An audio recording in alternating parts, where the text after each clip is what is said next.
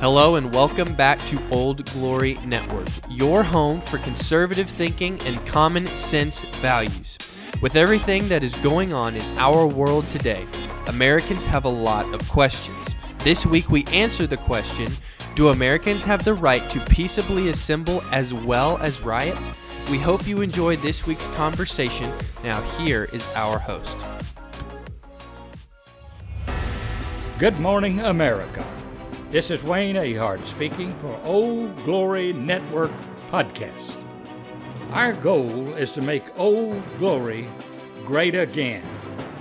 Ladies and gentlemen, the subject that I have to talk with you today about is, does American citizens have the right to peaceably assemble? Yes. And does American citizens have the right to riot? No. You know, the First Amendment to the United States Constitution grants the right to we the people to peaceably assemble and to petition the government for a redress of grievances. Now, what the Constitution does not address or grant you is where you can assemble. The Constitution begins with we, the people of the United States.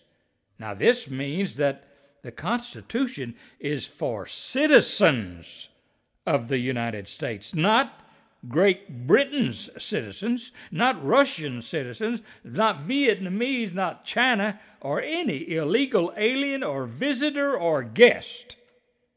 And one citizen does not have the right to infringe, inhibit, or in any way interfere in the rights, the safety, or property of other citizens of the United States, who is protected, by the way, by the same Constitution. Therefore, in order to peaceably assemble, you must be granted through negotiation the right to utilize some other citizen's property for your assembly. Now, this is likely to require you to pay for the use of such property as rent. You may also be required to put up a bond against possible damage, obtain insurance for the owner in the event of injuries or death, and hold the owner harmless for any liabilities. You know, the right to assemble carries with it a lot of responsibilities. Yes, you do have the right to assemble under certain circumstances.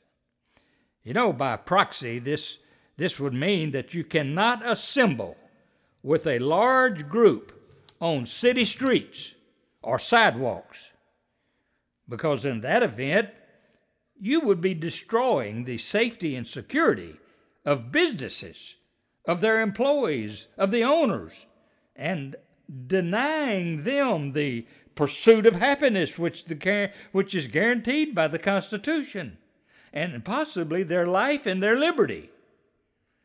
When you assemble in streets, you inhibit the free movement of traffic for convenience, for safety, commerce, and for fire or police in the event of emergencies.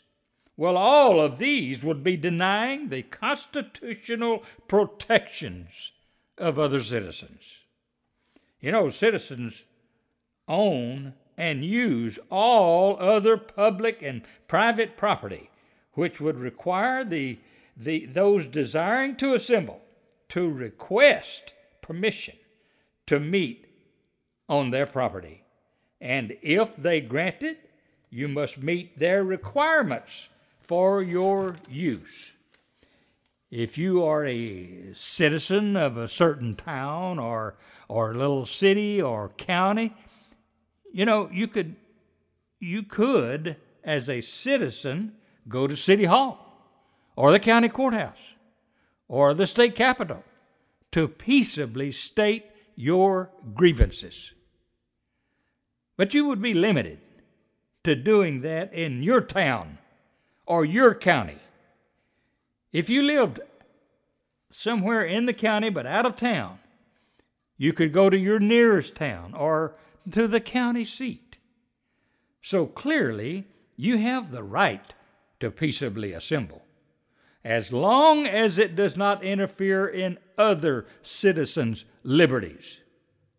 You cannot block roads, sidewalks, airports, emergency vehicles, or cause bodily harm or property destruction in any manner or degree.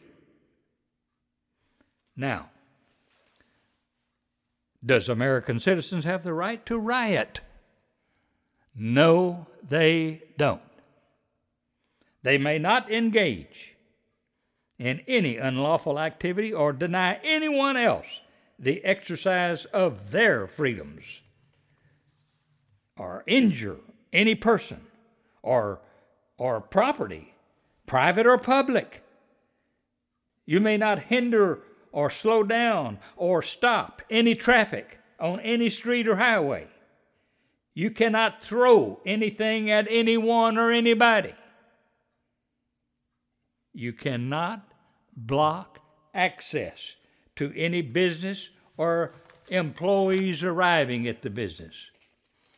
If they, if you or they are participating in, in any sort of protest or assembly, they may not have on their, on their person or the transportation that they use to come any item that could be used for a weapon, as determined by the local authorities, that is, example, rocks, or knife or knives, a gun, a taser, a rope, wire, explosives, a fire-making equipment, or material to start fires, or paint, or spray cans, et cetera, et cetera.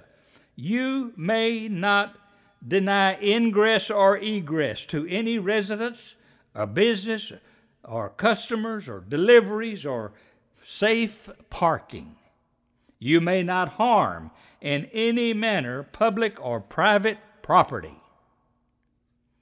You cannot be paid any fee for being a, quote, protester or rioter. The right to peaceably assemble is a personal right, not a for-hire commercial project.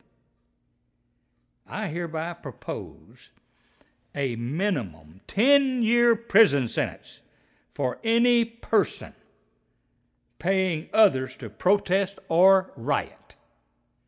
I propose a life sentence for the payor if a death is caused, a building is burned, or looting occurs.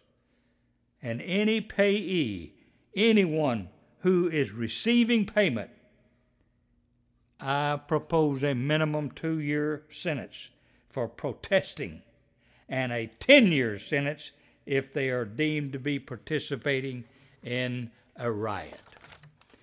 You have a constitutional right, ladies and gentlemen, to peaceably assemble with no limit to how often or how long.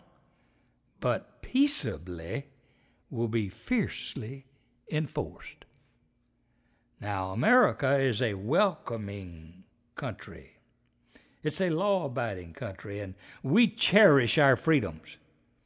But we are not going to allow a gang of anarchists, socialists, to run it. We want all our people to be free, law-abiding, safe, prosperous, educated, and happy citizens. We root for you to be one of us. But if you wish to destroy our country or our flag, we will make sure you pay a dear price. When this law is enacted, it needs to include a severe fine for mistreating our flag and a prison sentence for destruction of the flag. Example, burning of it, or shredding or altering would be considered destruction, and a one-year minimum sentence for doing it. And spitting on it, walking on it, or stomping on it, or anything to be a show of disrespect would be classified as mistreating, a ninety-day sentence or a five thousand dollars fine. Good day. Now, before we sign off today, we want to remind you that if, if you are a conservative, certainly you're going to want to listen to the Old Glory Network podcast. But if you are not a conservative, then you, you need to listen. Call your friends and relatives and encourage them to listen, and then discuss the content together. Do your part to keep Old Glory great for your kids and grandkids. And if you love America, then help us keep it. Remember, you can order Kevin Dale Ahart's music on iTunes, Apple Music, Spotify, or Amazon. You can order his album called Cowboys Revenge at Texana Records by texting I N F O at K R Wood Productions. Com, or calling area code five one two, two oh three, seven nine two one. Also, K R. Wood has some great cowboy music and Western history. Now, don't forget to subscribe to the podcast, which is no cost to you, and leave a five-star review.